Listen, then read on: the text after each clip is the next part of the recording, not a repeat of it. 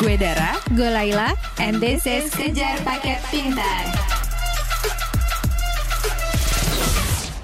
Hai La, Hai Dar, kita ketemu lagi di podcast Kejar Paket Pintar. Hai, apa kabar? baik, eh penuh lika-liku akhir-akhir ini ya. Betul sekali, tapi akhirnya kita ketemu lagi berdua dan kita sudah siap meluncurkan podcast episode kontroversi ini ya. Jadi hari ini kita akan em, membahas sebuah topik yang eh, cukup menarik untuk dibahas karena sudah lama mengusik pikiran kita ya Dar ya. Iya, betul sekali. Kita ingin membahas tentang orang yang melepas jilbab.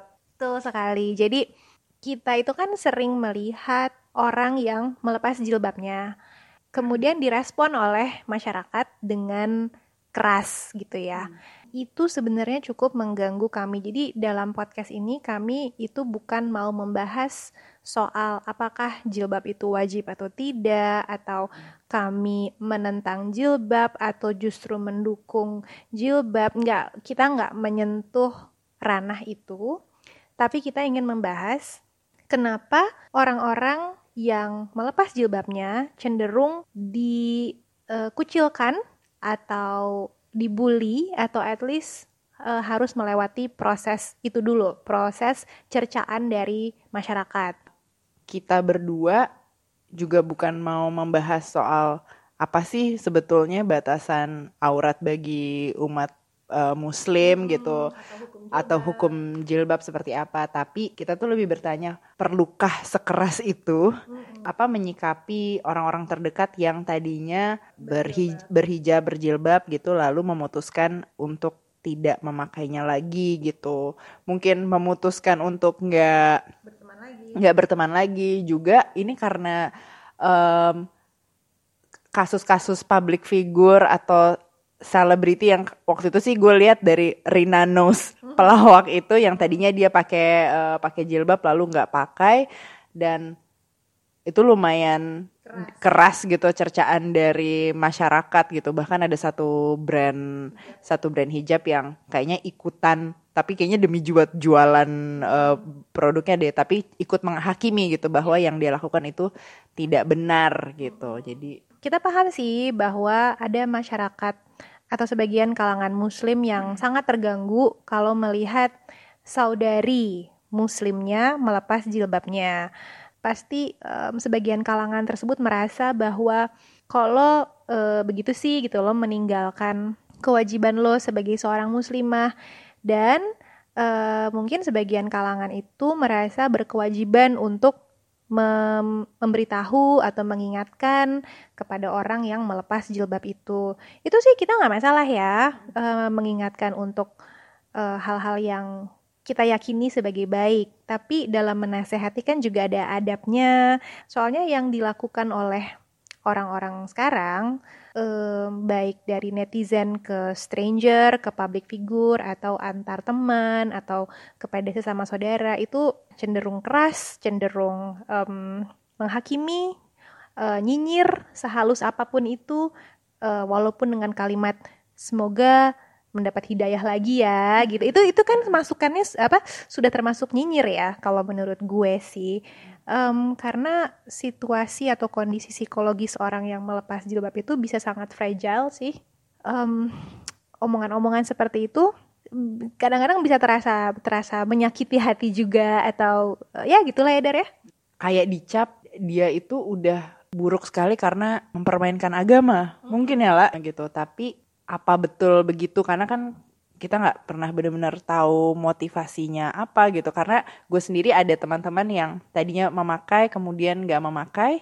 Tapi gue melihat tetap beragama dengan baik gitu. Maksudnya kalau dibilang melanggar ajaran agama Islam tapi enggak gitu. Yang wajib-wajib dalam agama Islam tetap dia lakukan gitu. Nah, persoalan memakai jilbab itu wajib atau enggak, gue juga bukan ahli gitu, maksudnya ahli tafsir walaupun memang ada ayat-ayat yang melandasi hukum itu ya gitu. Yang kita catat ada sih ya lah ya. Jadi sebelum kita masuk lebih lanjut lagi ke pembahasan yang bikin deg-degan ini ya karena kita membicarakan soal agama tapi ya mudah-mudahan pendengar cukup um, terbuka cukup uh, open minded cukup bijak dalam menerima hal-hal yang akan kita bahas ya Dar ya jadi statement awal kita tadi yaitu kita itu hanya mau membahas soal sikap keras masyarakat muslim Indonesia terhadap orang yang melepas jilbabnya.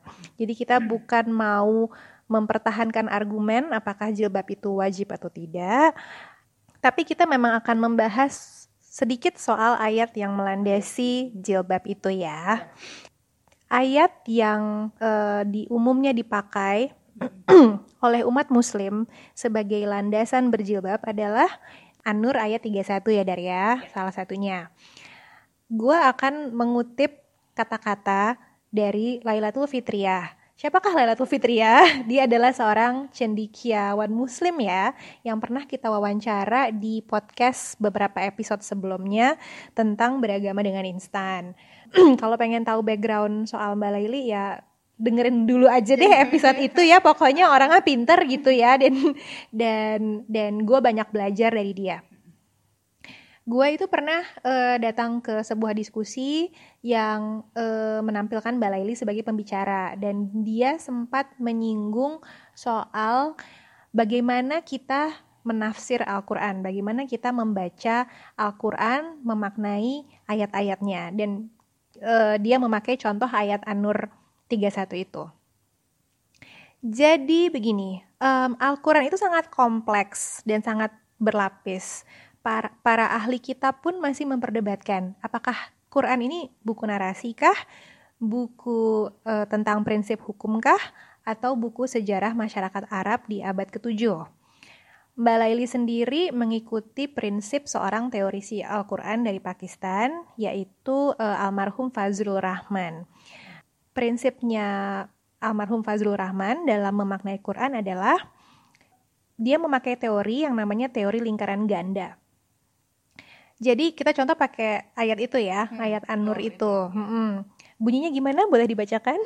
Kayaknya di beberapa tafsir bentuknya agak beda-beda, tapi ini seperti ini An-Nur 31. Katakanlah kepada wanita yang beriman, hendaklah mereka menahan pandangannya dan kemaluannya dan janganlah mereka menampakkan perhiasannya kecuali yang dalam kurung biasa nampak daripadanya dan hendaklah mereka menutupkan kain kudung ke dadanya dan janganlah menampakkan perhiasannya kecuali kepada suami mereka atau ayah mereka atau ayah suami mereka atau putra-putra mereka atau putra-putra suami mereka atau saudara-saudara laki-laki mereka atau putra-putra saudara lelaki mereka. Bicara soal muhrim ya. ya. Bicara soal muhrim.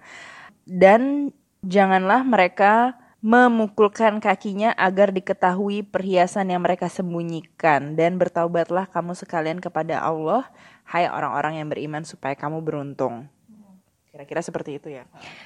Oke, jadi kalau menurut teori Pak Fazul Rahman ini ada dua lingkaran yang kita harus gunakan dalam memaknai ayat.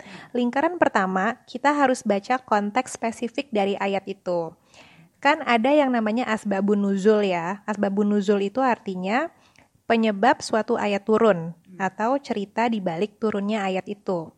Nah, asbabun nuzul ayat An-Nur ini ada beberapa versi. Contoh, versi pertama. Dulu di zaman ketika Nabi Muhammad benar-benar baru memulai komunitas muslim di Madinah, perempuan itu nggak punya penutup dada karena mungkin pakaian khas di Arab seperti itu. Jadi pakaiannya terbuka. Gue nggak tahu apakah ini uh, artinya susunya ke mana-mana seperti yeah. orang Bali zaman dulu yeah. atau mungkin ketutup tapi minimalis ya. Pokoknya pakaiannya seperti itu, termasuk perempuan Muslim. Ketika malam datang, banyak sekali perempuan Muslim yang jadi korban pelecehan. Ini dari, dari dulu kayak begitu gitu ya, korban pelecehan laki-laki. Lalu ayat An-Nur itu turun sebagai saran agar perempuan muslim menutup bagian leher dan dadanya. Nah, kalau menurut sejarah, um, perempuan muslim itu disarankan menutup leher dan dadanya itu juga supaya mereka bisa dibedakan secara strata sosial dengan budak. Zaman dulu, zaman dulu perbudakan tuh masih masih normal ya. Jadi kita kita nggak mau bicara perbudakan itu salah atau benar. Pokoknya perbudakan ada zaman dulu dan dianggap wajar. Jadi karena ayat tersebut, perempuan muslim yang non budak itu mem- membedakan dirinya dengan budak dengan menutupi leher dan dada mereka. Tujuannya untuk menghindari pelecehan. Nah, kenapa kok kesannya kalau budak dilecehkan tuh nggak apa-apa, tapi kalau perempuan non budak nggak boleh dilecehkan? Again, kita nggak boleh ngejudge ya. Kita harus tahu konteks sejarah di Arabia zaman dulu. Jadi kalau perempuan Muslim uh, dilecehkan, itu buntutnya bisa panjang, bisa terjadi perpecahan atau perang antar suku. Karena perempuan non budak itu kan punya klan, punya suku, punya uh, kalau budak kan ya individu aja nggak ada yang ngebelain. Kalau perempuan non budak punya klan, punya suku, punya ayah yang bisa membalas dendam kalau anaknya dilecehkan. Kalau dilecehkan, kalau anak dilecehkan bisa terjadi perang. Jadi ini lingkaran pertama yaitu sejarah spesifik latar ayat tersebut. Dari situ kita tahu bahwa ayat ini adalah cerminan concern Islam terhadap pelecehan kepada perempuan. Jadi Nabi Muhammad juga nggak mau umatnya dilecehkan oleh para pria. Itu lingkaran satu. Lingkaran duanya, kita tarik prinsip moral dari ayat itu yaitu perempuan be perempuan bebas adalah manusia yang seutuhnya, punya hak. Itulah hmm. kenapa konsen, kedirian, dan ketubuhan perempuan nggak bisa dilecehkan begitu saja oleh para pria. Jadi yang ditarik dari ayat ini bukan bahwa memakai jilbab itu wajib, tetapi bahwa moral, ketubuhan, dan independensi, independensi perempuan harus dilindungi dari pelecehan seksual. Ini dari uh, penjelasan Mbak Leli ya, uh, kalau memakai teorinya Pak Fazlur Rahman itu. Jadi gimana cara pengejauhan tahan atau praktek dari surat An-Nur itu? Hmm. Bukan semata-mata memakai jilbab atau jilbab besar, bukan hanya itu ya, tetapi juga sungguh-sungguh melindungi perempuan dari pelecehan seksual. Sehingga menurut Mbak Leli, Quran itu adalah moral kompas, bukan sumber hukum wajib dan tidak wajib. Itu itu itu satu versi, satu versi latar dari surat An-Nur itu ya. Ada juga yang bilang bahwa pemakaian jilbab adalah untuk mengangkat derajat perempuan ke posisi yang setara. Jadi ada sebuah penjelasan lagi nih Dar, lain lagi. Zaman dulu sempat ada era di mana Ka'bah itu rusak dan harus diperbaiki.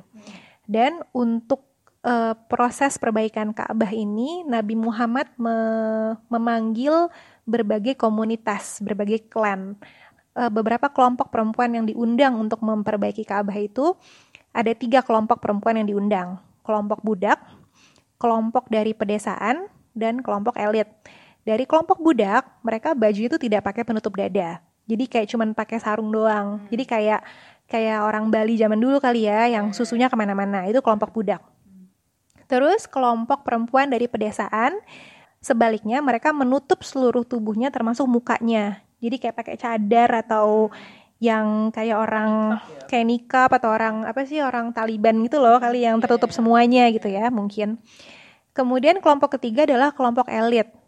Jadi perempuan-perempuan yang memamerkan perhiasan di daerah dadanya, mungkin pakai kalung, pakai apa, heboh lah.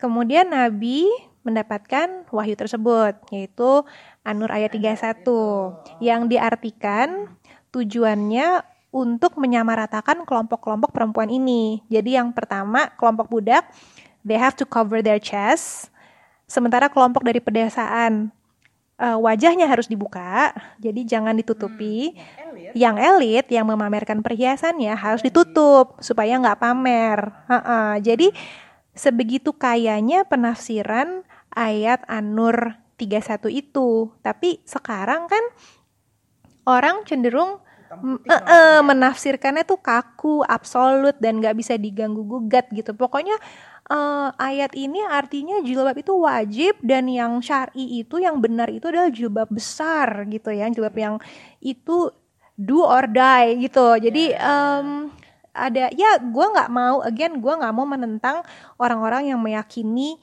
makna ayat tersebut adalah begitu ya cuman sebelum kita langsung meyakini bahwa maknanya seperti itu, kita harus tahu sejarah ayat itu juga gitu. Gue juga mengutip dari Pak Quraisy Shihab gitu bahwa ada yang bertanya soal batasan aurat dan Pak Quraisy juga mengambil Nur 31 itu yeah. gitu dan Pak Quraisy juga berpendapat mirip gitu bahwa persoalan aurat tersebut dan e, tafsir dari ayat itu masih banyak perselisihan bahkan di kalangan ulama yang hidupnya udah ratusan tahun itu aja belum bersepakat gitu. Ada yang menafsirnya berdasar logika atau kesan yang diperoleh dari teks ayat itu, bahkan ada pula yang berdasarkan kebiasaan pada masa ulama itu hidup atau pada masa Nabi Muhammad itu beliau masih ada gitu. Belum lagi menurut Pak Quraisy, pandangan cendekiawan masa kini um, ketika akhirnya para ulama masa kini melihat oh dulu tuh ada perdebatan-perdebatan nih gitu. Jadi menurut Pak Quraisy um, sebaiknya persoalan itu memang dikembalikan kepada nurani masing-masing hmm.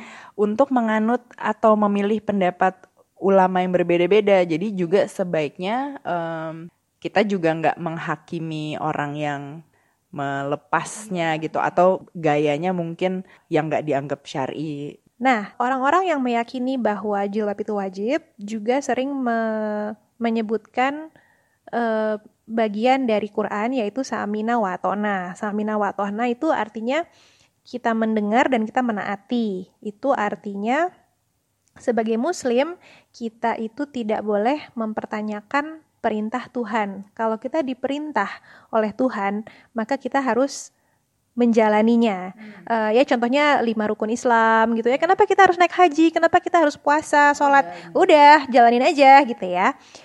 Samina wa ini juga sering di, diterapkan dalam hal perintah memakai jilbab.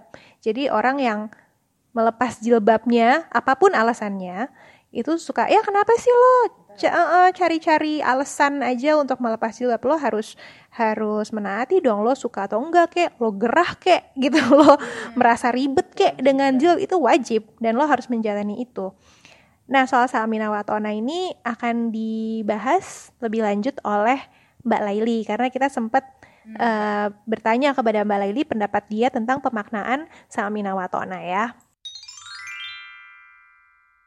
untuk jawaban dari pertanyaan ketiga uh, tentang pemahaman akan sami'na wa to'na yang itu termasuk dalam bagian dari surat An-Nur ayat 51 bukan hanya dalam hal ini ya, tapi dalam setiap pemahaman akan setiap ayat di Al-Qur'an itu harus dibaca dengan pertimbangan ayat-ayat lainnya.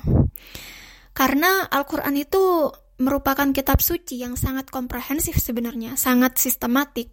Ketika kita bisa menyeimbangkan pemahaman akan ayat tertentu melalui pemahaman kita tentang ayat-ayat lainnya. Dalam kasus Sami'na wa Atokna misalnya, e, memang ditegaskan di situ bahwa kita harus mendengarkan dan menaati otoritas. Tapi kalau kita hanya membaca itu saja, maka itu akan berhenti di situ mendengarkan dan menaati otoritas. Sudah seperti itu, itu saja. Namun otoritas seperti apa yang harus didengarkan dan harus ditaati? Nah, mungkin ini bisa diseimbangkan dengan misalnya pemahaman ayat Al-Isra ayat 15 di mana di situ dijelaskan tentang bagaimana sebetulnya individu dalam Islam itu bertanggung jawab atas dosa-dosa mereka sendiri dan bertanggung jawab atas pahala mereka sendiri. Ini artinya apa? Artinya bahwa di dalam Islam tidak ada sebenarnya um, konsep pertanggungjawaban komunitas. Tidak ada misalnya kepercayaan bahwa ketika si anak perempuan membuka jilbab, maka ayahnya juga turut berdosa. Tidak ada. Ketika seseorang individu sudah um, menanjak pada usia yang dewasa dan sudah bisa menjadi orang yang bertanggung jawab atas semua kelakuannya, maka ia di dalam Islam sudah bertanggung jawab terhadap apa pun yang ia lakukan, baik itu yang baik maupun yang buruk. Dan ayat ini juga bisa dikuatkan dengan pemahaman Al-Baqarah ayat 170 misalnya. Di mana ayat ini um, menuliskan tentang tidak mengikuti hal-hal yang salah walaupun itu sudah menjadi tradisi. Walaupun itu sudah diajarkan secara turun-temurun, walaupun itu sudah menjadi bagian dari doktrin.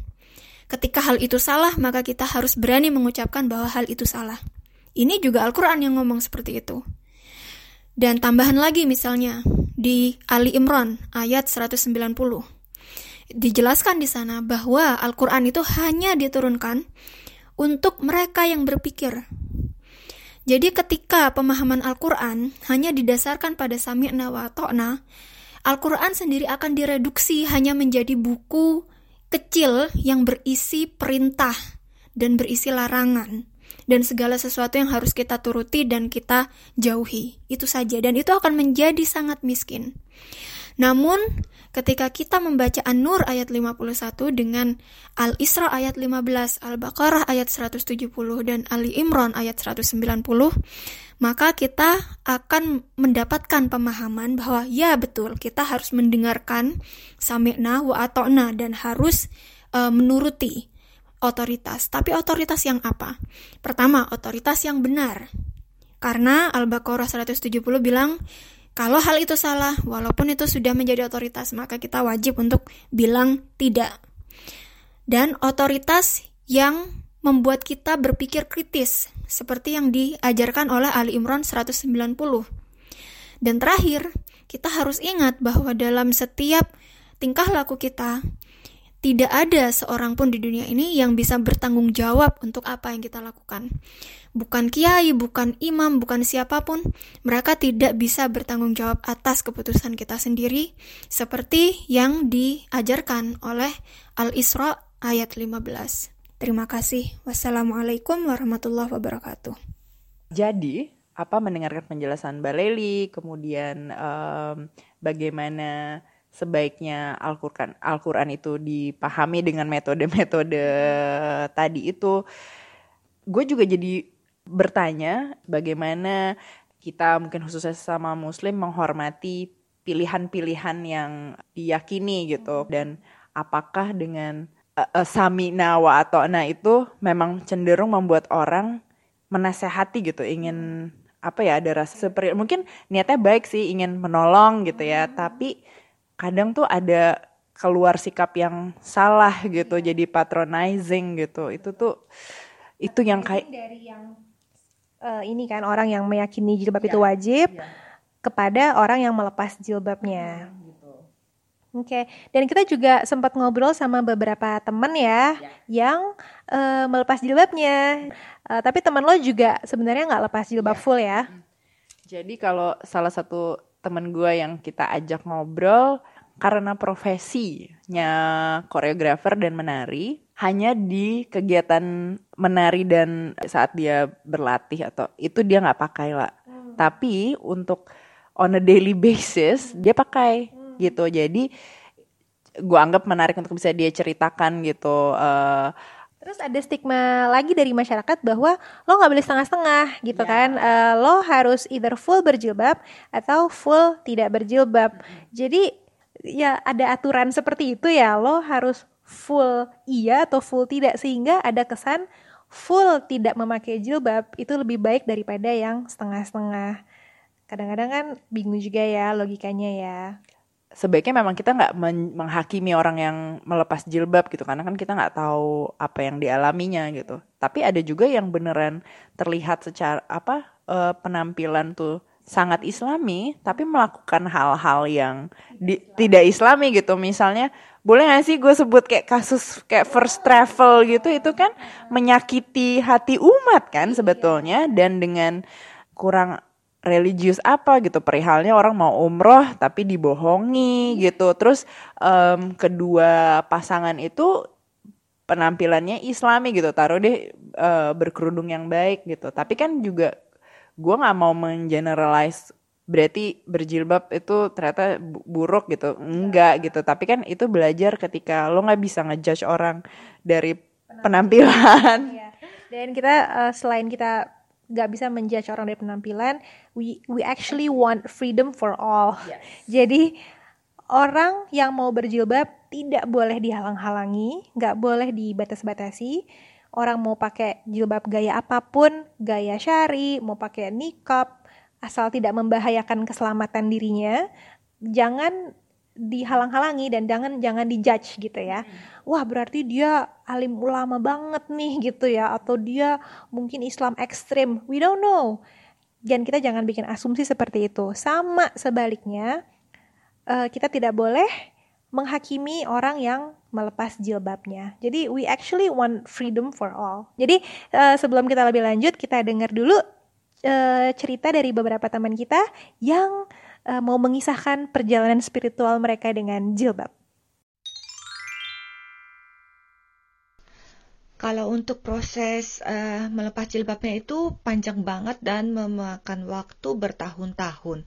Mulai dari gue uh, bertanya-tanya terus kenapa harus pakai jilbab, kenapa cuma perempuan, kenapa tidak laki-laki, apa tujuannya, dan berbagai macam pertanyaan lainnya. Uh, Sampai kemudian gua ingat gua kaget sekali waktu membaca pendapat-pendapat yang bilang kalau uh, jilbab itu tidak wajib. Itu rasanya benar-benar kaget nyampe nyampe gue mangap waktu baca artikel itu di Google. Uh, terus gue baca segala macam uh, argumen-argumen yang pakai jilbab, yang bilang pakai jilbab harus, yang bilang pakai jilbab tidak wajib. Uh, dan pada akhirnya gue cenderung setuju sama argumen yang bilang kalau pakai jilbab itu tidak wajib. Tapi waktu itu mau melepas juga uh, masih ragu-ragu ya. Pertama masih belum yakin juga gitu kalau iya uh, jilbab itu tidak wajib. Oke lah waktu itu yakinnya udah sekitar 95%, tapi masih ada 5% yang tidak yakin. Jadi masih mikir, oke gimana nih, lepas atau enggak, lepas atau enggak, kayak gitu. Terus juga uh, tentunya yang paling mendominasi adalah perasaan takut ya, takut dihakimi oleh masyarakat sekitar. Kepikiran apa kata orang kalau gue lepas jilbab itu sih yang paling uh, mempengaruhi gue untuk uh, menunda-nunda melepas jilbab walaupun di dalam hati gue sebenarnya udah ada keyakinan kalau sebenarnya ini bukan kewajiban gue untuk memakai jilbab. Jadi uh, waktu itu prosesnya pelan-pelan sih ya, kayak misalnya di sekitar rumah gue nggak pakai dulu, terus uh, kalau ketemu orang Indonesia baru pakai, terus selama proses ini gue terus mencari mencari uh, untuk menemukan keyakinan di mana posisi gue berada, apakah gue yakin uh, kalau jilbab itu wajib, ataukah gue tidak, gue yakin kalau jilbab itu uh, tidak wajib dan gue mau keyakinan ini, keyakinan ini gue dapatkan sepenuhnya, jadi nggak uh, sekian persen gue yakin, sekian persen gue tidak yakin. Uh, sebenarnya waktu waktu sampai di Belanda itu gue masih sih jilbab full gitu.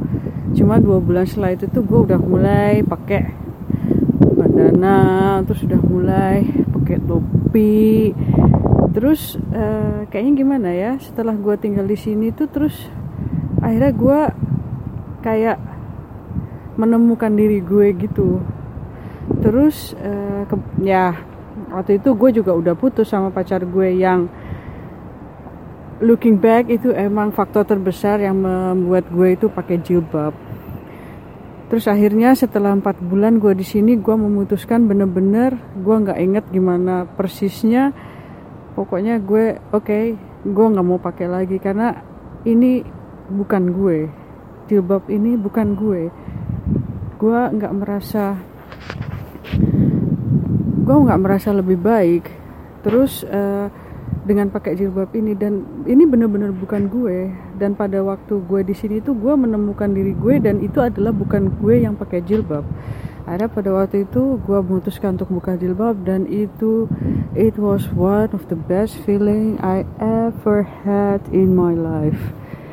Itu yang gue wow lega lega lega lega dan seribu kali lega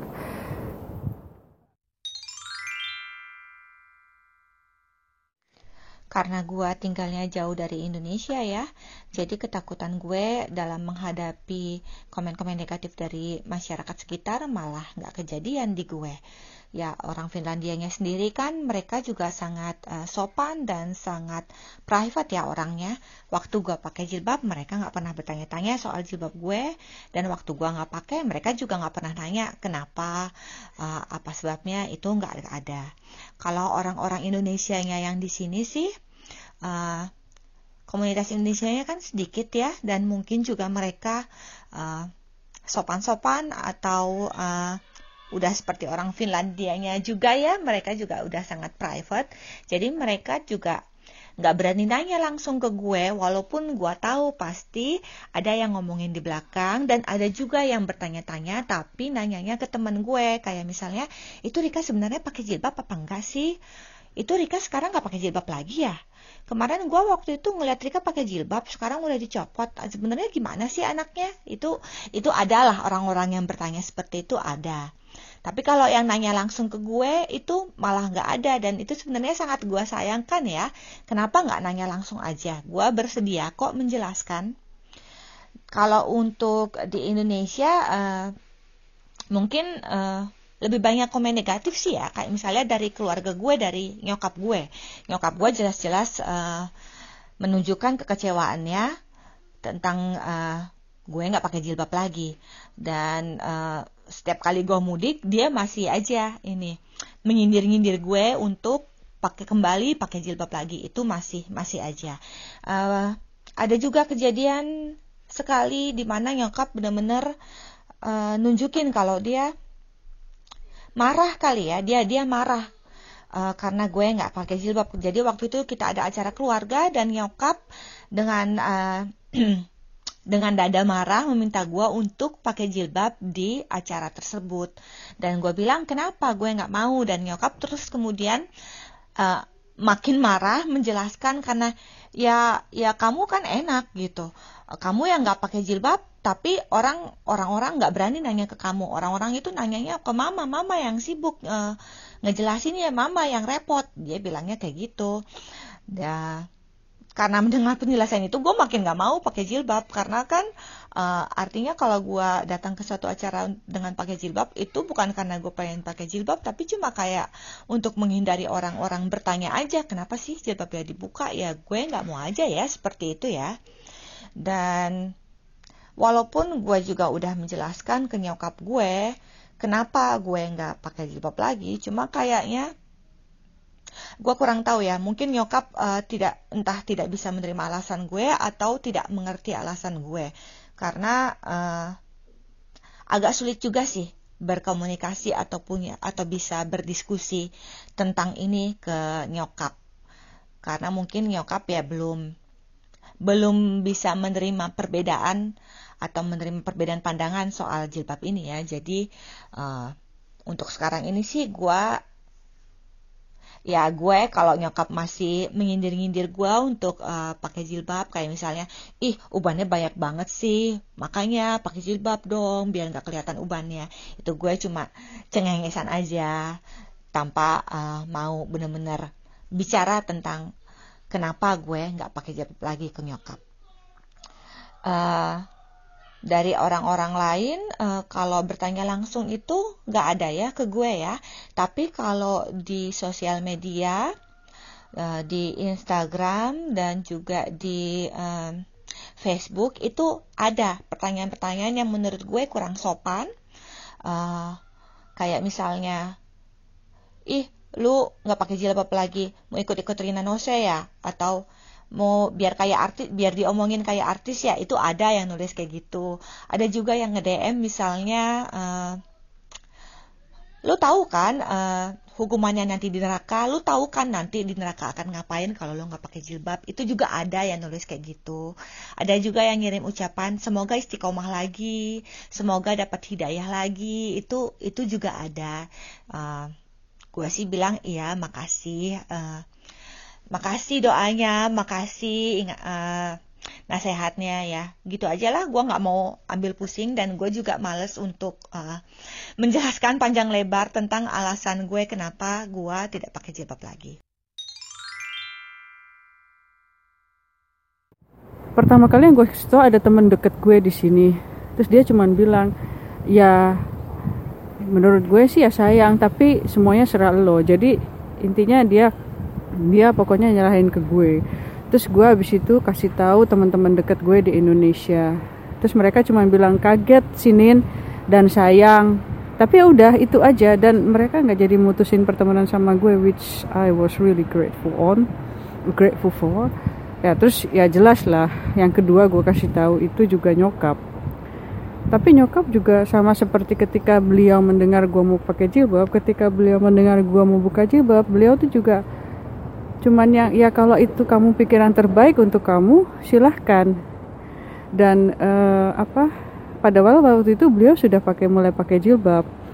Jadi gue sebenarnya nggak terlalu banyak dapat reaksi negatif sih. Semuanya cuma bilang sayang tapi semuanya serah gue dan gue nggak jadi putus hubungan sama nyokap bokap gue nggak jadi putus semua sama teman-teman gue. Jadi gue I had it quite easy.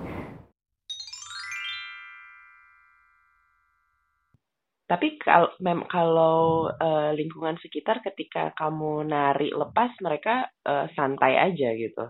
Atau ada? Awalnya uh -uh. awalnya kalau aku kan akhirnya misalnya kadang aku di media sosial video tari akhirnya aku upload gitu gitu iya. kan iya iya betul kakakku kakakku selalu ingetin tuh uh -uh. eh jilbab ke mana katanya kan uh. aku tapi aku nggak hapus tuh komen komen kayak gitu aku okay. biarin aja aku bilang iya kan lagi latihan nggak mungkin pakai jilbab nanti malah aku lagi pakai jilbab terus aku nari-nari jilbabnya kebuka ke mana-mana malah uh. jadi pandangan orang aku bilang Uh. Tapi akhirnya kakakku paham, coba ngerti aja. Tapi malah orang tua aku yang nggak ngarahin aku ke jilbab yang terlalu gede juga nggak ngarahin. Oh, itu tuh yang apa namanya? uh, yang sampai terlalu syari itu ya apa ya? Iya, uh, uh. aku kadang kalau pakai jilbab agak gede-gede itu orang tua aku nanya ini kenapa nih? Hmm. Enggak apa-apa, ini cuma buat keluar misal pakai daster kan. Aku tiba-tiba pakai aku kan di rumah suka pakai daster. Uh-uh. Terus pakai jilbab yang sampai siku gitu, keluar ke warung. Oh iya iya iya. Dia uh, bilang jangan pakai-pakai jilbab yang kayak gini juga gitu. Kamu kamu masih bu, buka jilbab, buka tutup, udah mau ganti syari juga. Tapi kan memang kalau buka tuh memang pada saat kamu menari ya sis ya? Iya, pada saat aku nari, pokoknya yang berkaitan dengan praktek lah. Nari ya. Tapi kalau hmm. misalnya hanya pergi eh, nggak uh, ada nggak ada kegiatan kamu nari atau kamu lagi bikin lagi proses bikin karya itu tuh uh, memakai jilbab, jilbab. lagi ya. Uh, iya, kadang misalnya ada acara-acara apa gitu, aku bilang aku keluar buat jilbab deh. Udah nggak apa-apa kata teman-teman kan, nyantai aja.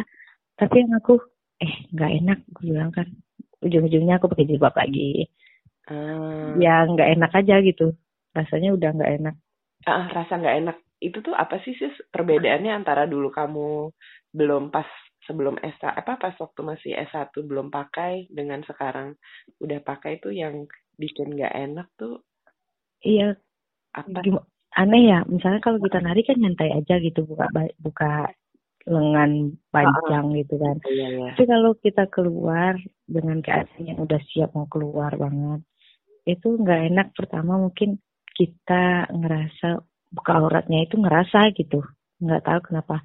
Misalnya hmm. kelihatan leher itu nggak enak. Padahal kita nari juga kadang kelihatan leher ya. Uh, terus uh, uh, terus orang-orang yang menilai kita, pandangan orang sih sebenarnya juga yang bikin ini Siska gimana sih gitu walaupun sebenarnya kita nggak pedulin banget tentang pemikiran orang mm-hmm. tapi kadang ketemu orang yang udah tahu kita mungkin ada yang nggak peduli gitu kan. Tapi mm. yang peduli paling nah gimana nih? Kalau udah buka jilbab aja gitu. Uh, sampai sekarang masih ada sih yang kayak setelah kamu udah sekian lama ini, maksudnya dengan menari dan orang-orang berarti kan kemarin ada sih koreografer mm di temanku di Jakarta ngomong eh lu buka jilbab aja deh. Soalnya uh, pengalaman lu udah gini gini gini gini katanya kan. Lu nggak nggak risih lu nari tapi lu buka jilbab habis itu lu pakai jilbab lagi habis nari. Uh, mikir-mikir lagi deh itu aku malah bilang aku malah lagi mencari gimana ya strategiku untuk tetap hmm. rambutku nggak kelihatan gitu. Asumsi gue mungkin kalau orang beranggapan ketika misalnya uh, orang ini memutuskan memakai jilbab langsung ada ekspektasi dia naik level lah gitu. Naik level uh, menjadi lebih santun gitu lebih oh bicara nggak boleh kasar lagi gitu dan nggak boleh melakukan hal-hal tertentu misalnya merokok gitu. Tapi bukankah itu sebaiknya juga dilakukan semua, semua orang. gitu? Maksudnya bukan soal berjilbab ataupun tidak gitu kayak misalnya nggak eh, nggak uh, sembarangan berbicara kasar gitu. Jadi gitu, jadi kayak kayak mungkin ya kayak munafik atau udah pakai terus dia mau balik lagi gitu loh mau ke jalan yang tidak benar kesannya gitu. Tapi uh, umumnya orang itu berasumsi orang yang melepas jilbabnya karena dia pengen pengen melakukan hal-hal duniawi dengan lebih bebas. Misalnya kepengen lebih bersolek kepengen tampil lebih cantik tanda kutip ya. Terus kepengen bebas melakukan hal-hal yang dianggap tidak islami, either minum kayak uh, ngerokok, disco segala macam gitu ya. Padahal padahal belum tentu. Um, orang yang melepas jilbabnya itu bukan berarti dia itu kepengen hura-hura, kepengen kembali ke duniawi. Enggak juga. Uh, gue juga banyak kok menemukan kasus orang yang melepas jilbabnya dan tidak ada perubahan sedikit pun dari sikap dia sebelum dan sesudah melepas jilbab ya biasa aja yeah, gitu yeah. kalau dia nggak hobi disco ya pas lepas jilbab juga nggak hobi hmm. disco gitu uh, sebaliknya kalau ada orang yang suka merokok ya dia tanpa ataupun dengan jilbab ya dia akan merokok jadi actually uh, jilbab itu bukan pengubah kepribadian gitu ya yeah. Oke, okay, asumsi gue ya, asumsi gue kenapa ada sebagian kalangan muslim yang menghakimi keras orang yang melepas jilbabnya. Padahal jilbab kan urusan kita dengan Tuhan ya misalnya. Mungkin pertama, mungkin orang itu merasa superior dalam beragama, mungkin ya, apalagi kalau dia berjilbab juga sehingga dia merasa perlu menasehati orang yang lepas jilbab. Misalnya dia bilang, "Aduh, kamu kok lepas jilbab sih? Sayang banget ya. Ya, semoga mendapat hidayah ya." gitu kan. Orang yang yang berkata seperti itu mungkin merasa feel good about themselves, tapi dampak dampaknya bagi si orang yang melepas jilbab belum tentu seperti yang diharapkan. Emang kalau diomongin gitu terus si pelepas jilbab langsung pengen pakai jilbab lagi sebenarnya belum tentu gitu ya gitu. Jadi dia uh, mungkin tidak sadar akan impactnya. Dugaan gue yang berikutnya adalah uh, orang tersebut takut akan tercipta tren lepas hijab, lepas hijab atau lepas jilbab. Apalagi kalau lepas jilbabnya dilakukan oleh figur publik menurut gue uh, kita itu jangan takut uh, terhadap tren lepas jilbab karena hijaber yang dewasa dan istiqomah tentunya tidak akan terpengaruh oleh kenalan atau figur publik yang lepas jilbab. Menurut gue, jadi dengan demikian seharusnya para pengkritik uh, bagi orang-orang yang lepas jilbab itu bisa merasa secure dan jangan krisis percaya diri gitu loh. Karena seenggaknya ya at least di lingkungan gue uh, teman-teman gue atau orang-orang yang gue kenal yang melepas jilbabnya itu nggak pernah ngajak-ngajak kok. Ngerti nggak loh jadi nggak nggak ada intensi untuk menciptakan tren lepas jilbab apalagi di Indonesia itu sanksi sosial untuk orang yang melepas jilbabnya kan cukup keras ya. Yeah. Jadi gue yakin eh, nggak uh, mudah untuk siapa pun untuk melepas jilbabnya. Jadi ketika mungkin ya ketemu dengan orang yang melepas jilbab, terus kita eh, nggak uh, nyaman, apakah mungkin sebaiknya bukan langsung menasehati ya lah, tapi diskusi gitu. Diskusinya tuh justru merumuskan pertanyaan untuk membantu dia uh, berpikir gitu bahwa kenapa sih uh, mau melepas sebetulnya ada apa, bukankah sebaiknya tetap pakai gitu. Jadi Iya betul. Uh, kalau kita benar-benar kepengen mempengaruhi orang untuk tetap berjilbab atau kembali memakai jilbab, kita harus pinter-pinter gitu loh. Yeah. Jangan kalau kita langsung menghakimi atau bertanya atau langsung menasehati, menuduh dia kehilangan hidayah, ya si pelepas jilbabnya makin ilfeel, makin males, uh, makin uh, mungkin semakin kecil kemungkinan dia untuk ingin pakai jilbab lagi ke depannya. Jadi kita kalau kita ingin membuat orang memakai jilbab, kita harus well, we have to be sympathetic gitu. Kita harus simpatik. Terus gue juga ada dugaan lain nih kenapa orang sebagian orang itu sebel melihat orang yang lepas jilbab ya. Pada kenyataannya nih kita harus jujur-jujuran aja berhijab itu kan nggak gampang dilakukan ya. Dan membuat kita harus selalu menjaga sikap dan menahan dorongan-dorongan manusiawi. Uh, jilbab kan uh, more or less itu menahan kita untuk uh, bersikap narsis, bersolek, pacaran dengan vulgar gitu ya, yeah. pergi malam, merokok. Kalau kita pakai jilbab, kita kan pasti akan ketahan ya untuk melakukan hal-hal tersebut. Uh, bebannya, besar, bebannya besar. Padahal mungkin si pemakai jilbab kadang ada dorongan untuk melakukan hal-hal itu dalam hati kecilnya. Jilbab juga melimitasi beberapa hal, misalnya berolahraga, melakukan outdoor activities, modeling misalnya ya. Ada orang yang kepengen berjilbab tapi uh, tidak eh sorry kepengen berolahraga apa, cuman jilbabnya jadi uh, membatasi dia untuk melakukan itu gitu kan. Walaupun sekarang Walaupun sekarang banyak alternatif ya. Dengan demikian, berhijab adalah lifelong jihad.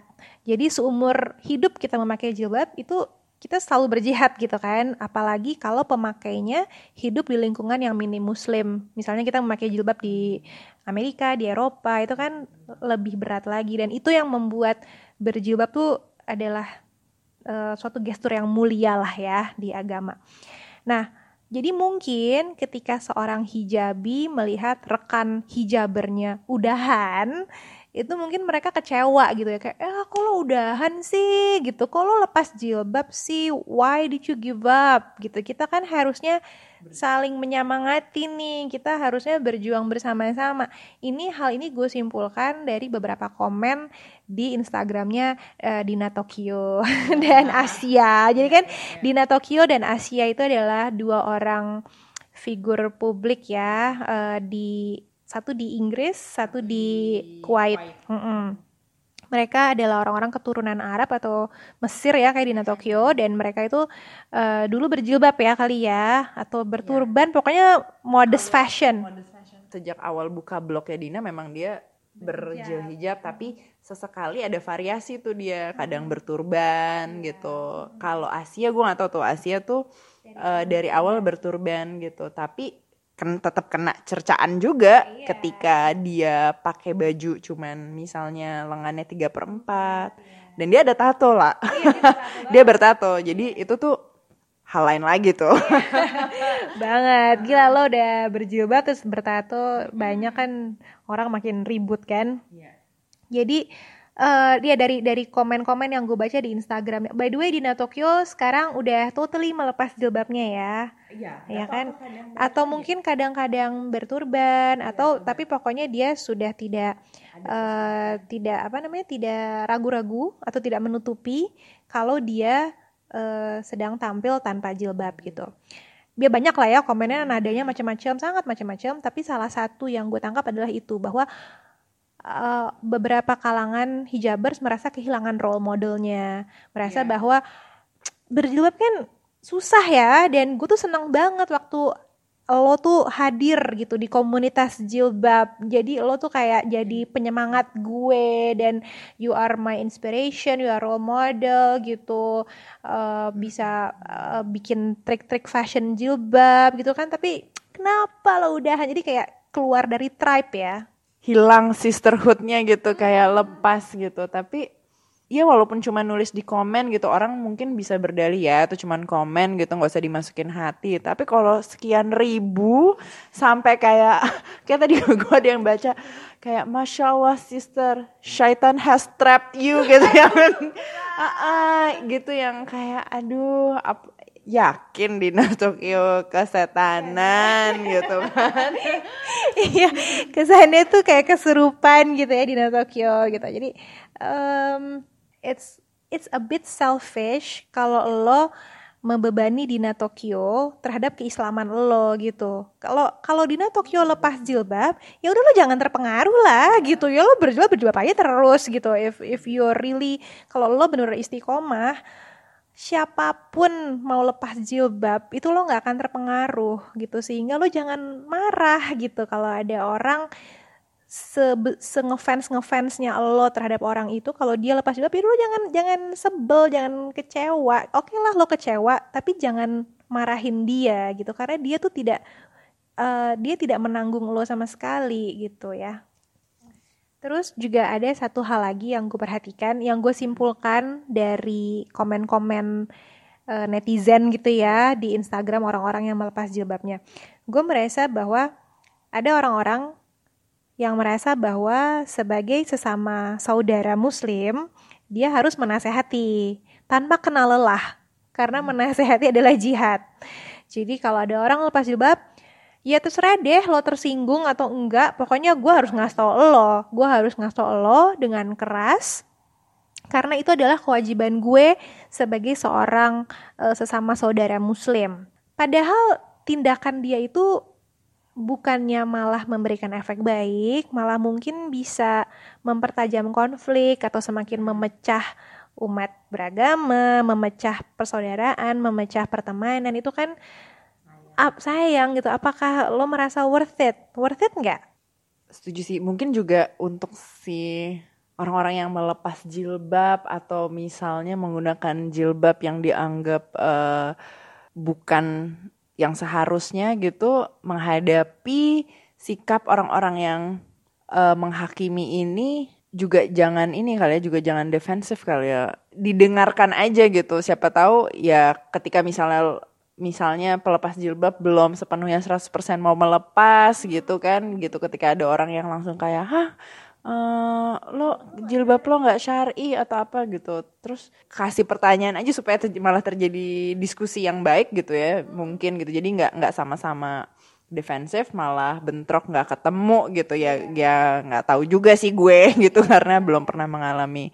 Gue mau membahas sedikit soal hal-hal yang gue tidak setujui atau beberapa stigma yang gue tidak setujui seputar berjilbab gitu ya. Satu hal yang paling gue nggak setuju adalah kalau orang berhijab dipuji tambah cantik. Jadi misalnya orang pakai jilbab nih, wah tambah cantik kakak gitu ya. Menurut gue motivasi cantik itu justru bertentangan dengan prinsip berhijab. Hmm. Lo itu berhijab tujuannya supaya lo menjadi modest kan, supaya lo menjadi lebih sederhana, menjadi less narsis, membuat lo tidak menonjol. So actually you trying to be more invisible sebenarnya. Hmm. Kalau lo berjilbab, lo sebenarnya harus siap membuat diri lo tampak lebih invisible. Invisible dalam artian tidak mencolok gitu ya kan. Menurut gue itu adalah prinsip utama uh, berhijab, berhijab gitu ya. kan. Being modest tujuannya itu maka ketika dipuji cantik kan loh bertentangan dong gitu dipuji tambah cantik itu kan jadinya bertentangan uh, dan uh, menurut gue orang berjilbab itu nggak semuanya siap untuk menjadi modest dalam arti yang sebenarnya menjadi lebih uh, invisible menjadi lebih tidak menonjol dalam arti sebenarnya. Contoh ya berjilbab tapi tetap berjilbab tapi memodifikasi jilbabnya sebagai kepang Elsa, kepang Frozen.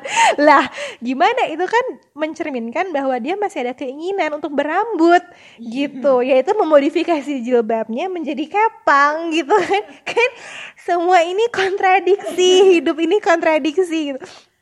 Gue paham sih pujian cantik itu mungkin tujuannya tuh baik. Yaitu tujuannya supaya si pemakai hijab tambah semangat atau tetap istiqomah memakai jilbabnya. Tapi uh, pujian tersebut kan bisa membuat persepsi yang salah gitu. Sependapat dengan bahwa makna jilbab sesungguhnya tuh modest.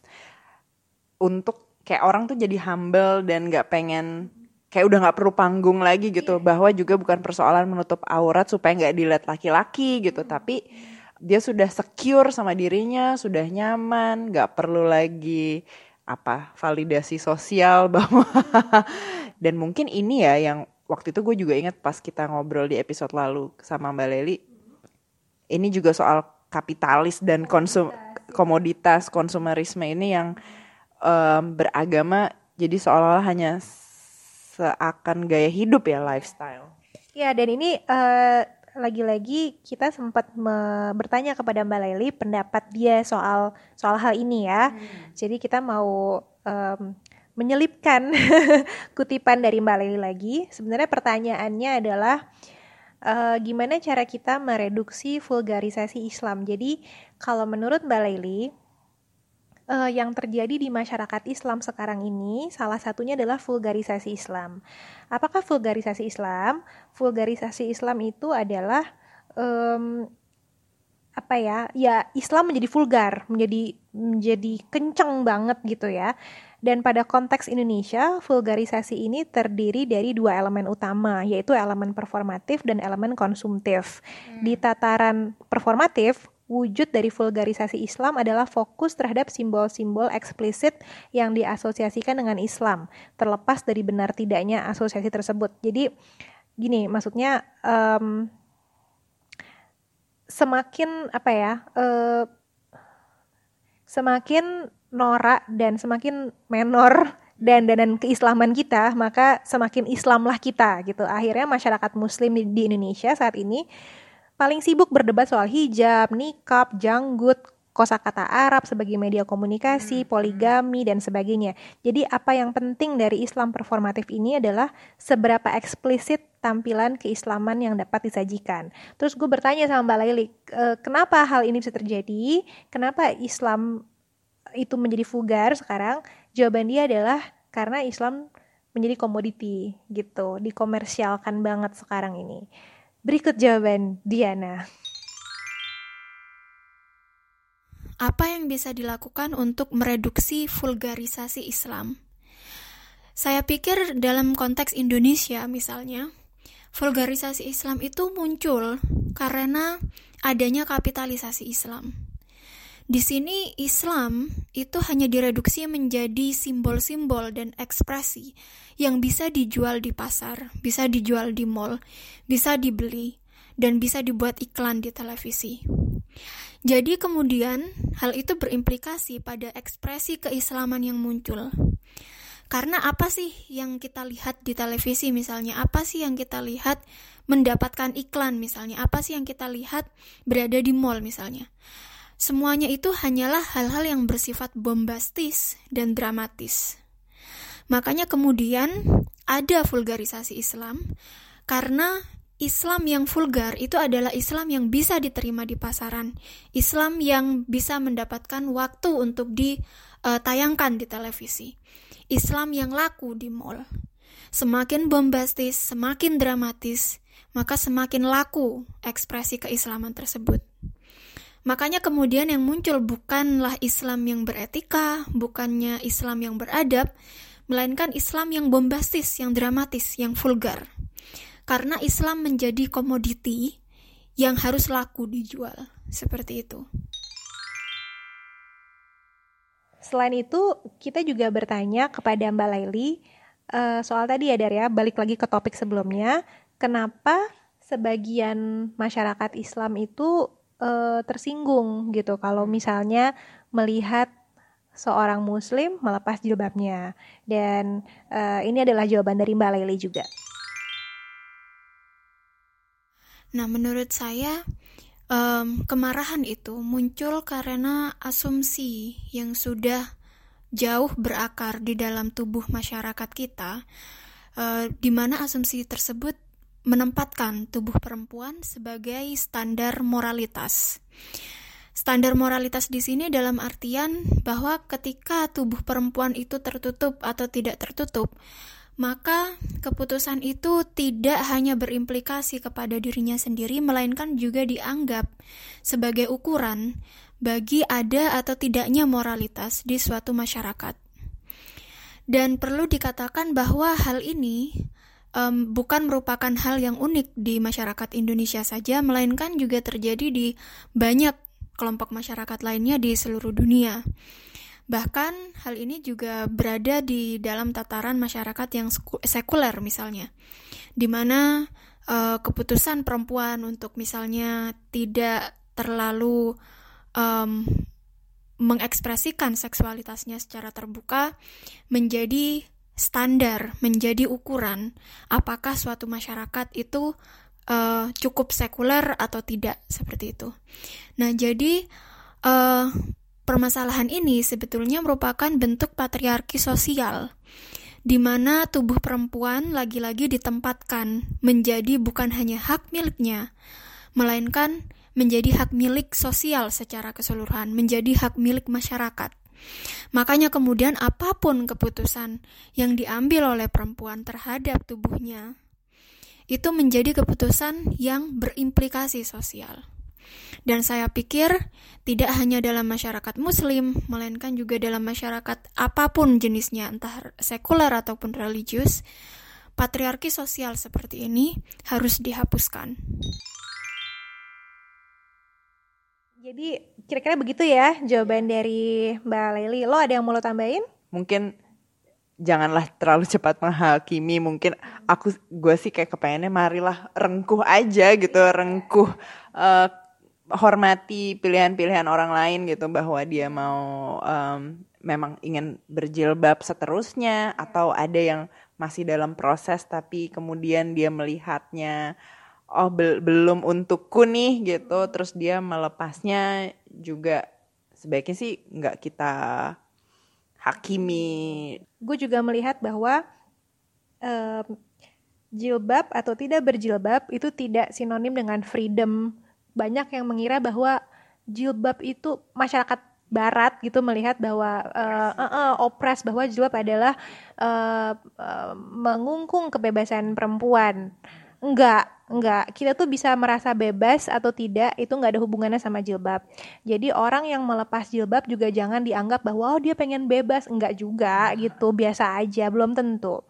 Terus kemudian terakhir lagi-lagi gue juga uh, mengutip dari mbak gue meng mengutip dari mbak Leli karena aku orangnya hobinya nyontek aja sih dari mbak Leli idolaku uh, bahwa uh, gue juga nggak setuju dengan glorifikasi hijab um, glorification hijab of hijab is not okay karena suka atau enggak glorifikasi itu berperan dalam mereduksi pentingnya seorang apa the importance of seeing a Muslim woman's individual worth and struggles gitu. Jadi seorang individu individu Muslim itu jangan dinilai hmm. hanya dari jilbabnya aja gitu. Dan glorifikasi hijab adalah hal buruk bagi mereka yang berhijab ataupun tidak. Soalnya di satu sisi glorifikasi hijab menempatkan perempuan berhijab sebagai tanda kutip manekin kesucian gitu. Di sisi hmm. lain, glorifikasi hijab mengalienasi mereka yang tidak berhijab. Jadi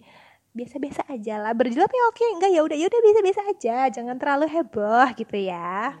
Itu sampai ada beberapa teman gue yang setuju kalau ada dibuat support group untuk orang yang melepas jilbab. Jadi kan gue gue iseng-iseng nanya sama temen gue kan yang melepas jilbab. eh, eh, eh kayak AA alcoholic anonymous gitu kan. Gue bilang eh lo kalau misalnya nih kita ngayal-ngayal aja nih ada support group untuk orang yang melepas jilbab lo setuju nggak? Kayak setuju banget. Karena dia merasa bahwa sedemikian kerasnya penghakiman terhadap orang yang melepas jilbabnya. Like it's such a big deal gitu bagi orang Indonesia. Ya karena hal-hal tadi karena vulgarisasi Islam karena um, komersialisasi Islam. Jadi orang tuh sangat fokus terhadap hal-hal yang penampilan gitu penampilan keislaman gitu ya. Jadi janganlah menghakimi.